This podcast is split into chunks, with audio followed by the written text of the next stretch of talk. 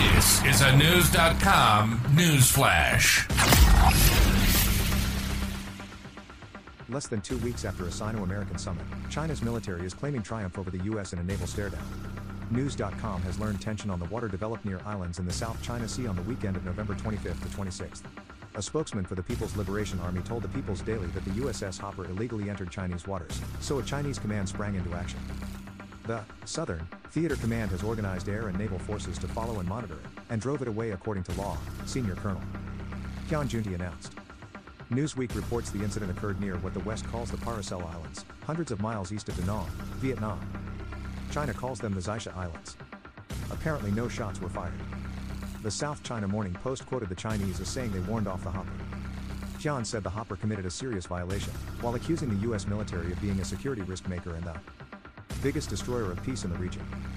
But the U.S. Navy claimed in a statement that the Hopper asserted navigational rights near the Paracel Islands, consistent with international law.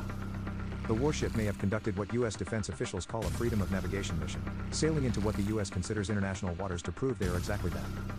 The United States challenges excessive maritime claims around the world regardless of the identity of the claimant, 7th Fleet spokesperson Lieutenant Christina Weidman said. News reported in April about a similar incident that brought Chinese complaints. The U.S. long has accused China of excess when it comes to control of the South China Sea. Beijing claims it has sovereignty over practically the entire sea. An international court of arbitration ruled otherwise in 2016. U.S. and Philippine military forces are completing a weekend of patrols in the region by sea and air. In addition, Australia recently sailed a warship through the disputed Taiwan Strait. Even the Paracel Islands are in dispute. Next year will mark 50 years since China seized them, even though Taiwan and Vietnam also claim them. Above all that, news reported in late October that the U.S. military claims a Chinese J 11 fighter jet flew within three yards of a B 52 bomber. Sky News added that a Philippine military aircraft came under orbiting by Chinese fighter jets during current patrolling, but nothing further developed. The South China Sea is important economically, as it connects Southeast Asia with the Pacific Ocean. According to Asia One, more than $3 trillion in commerce moves through the sea each year.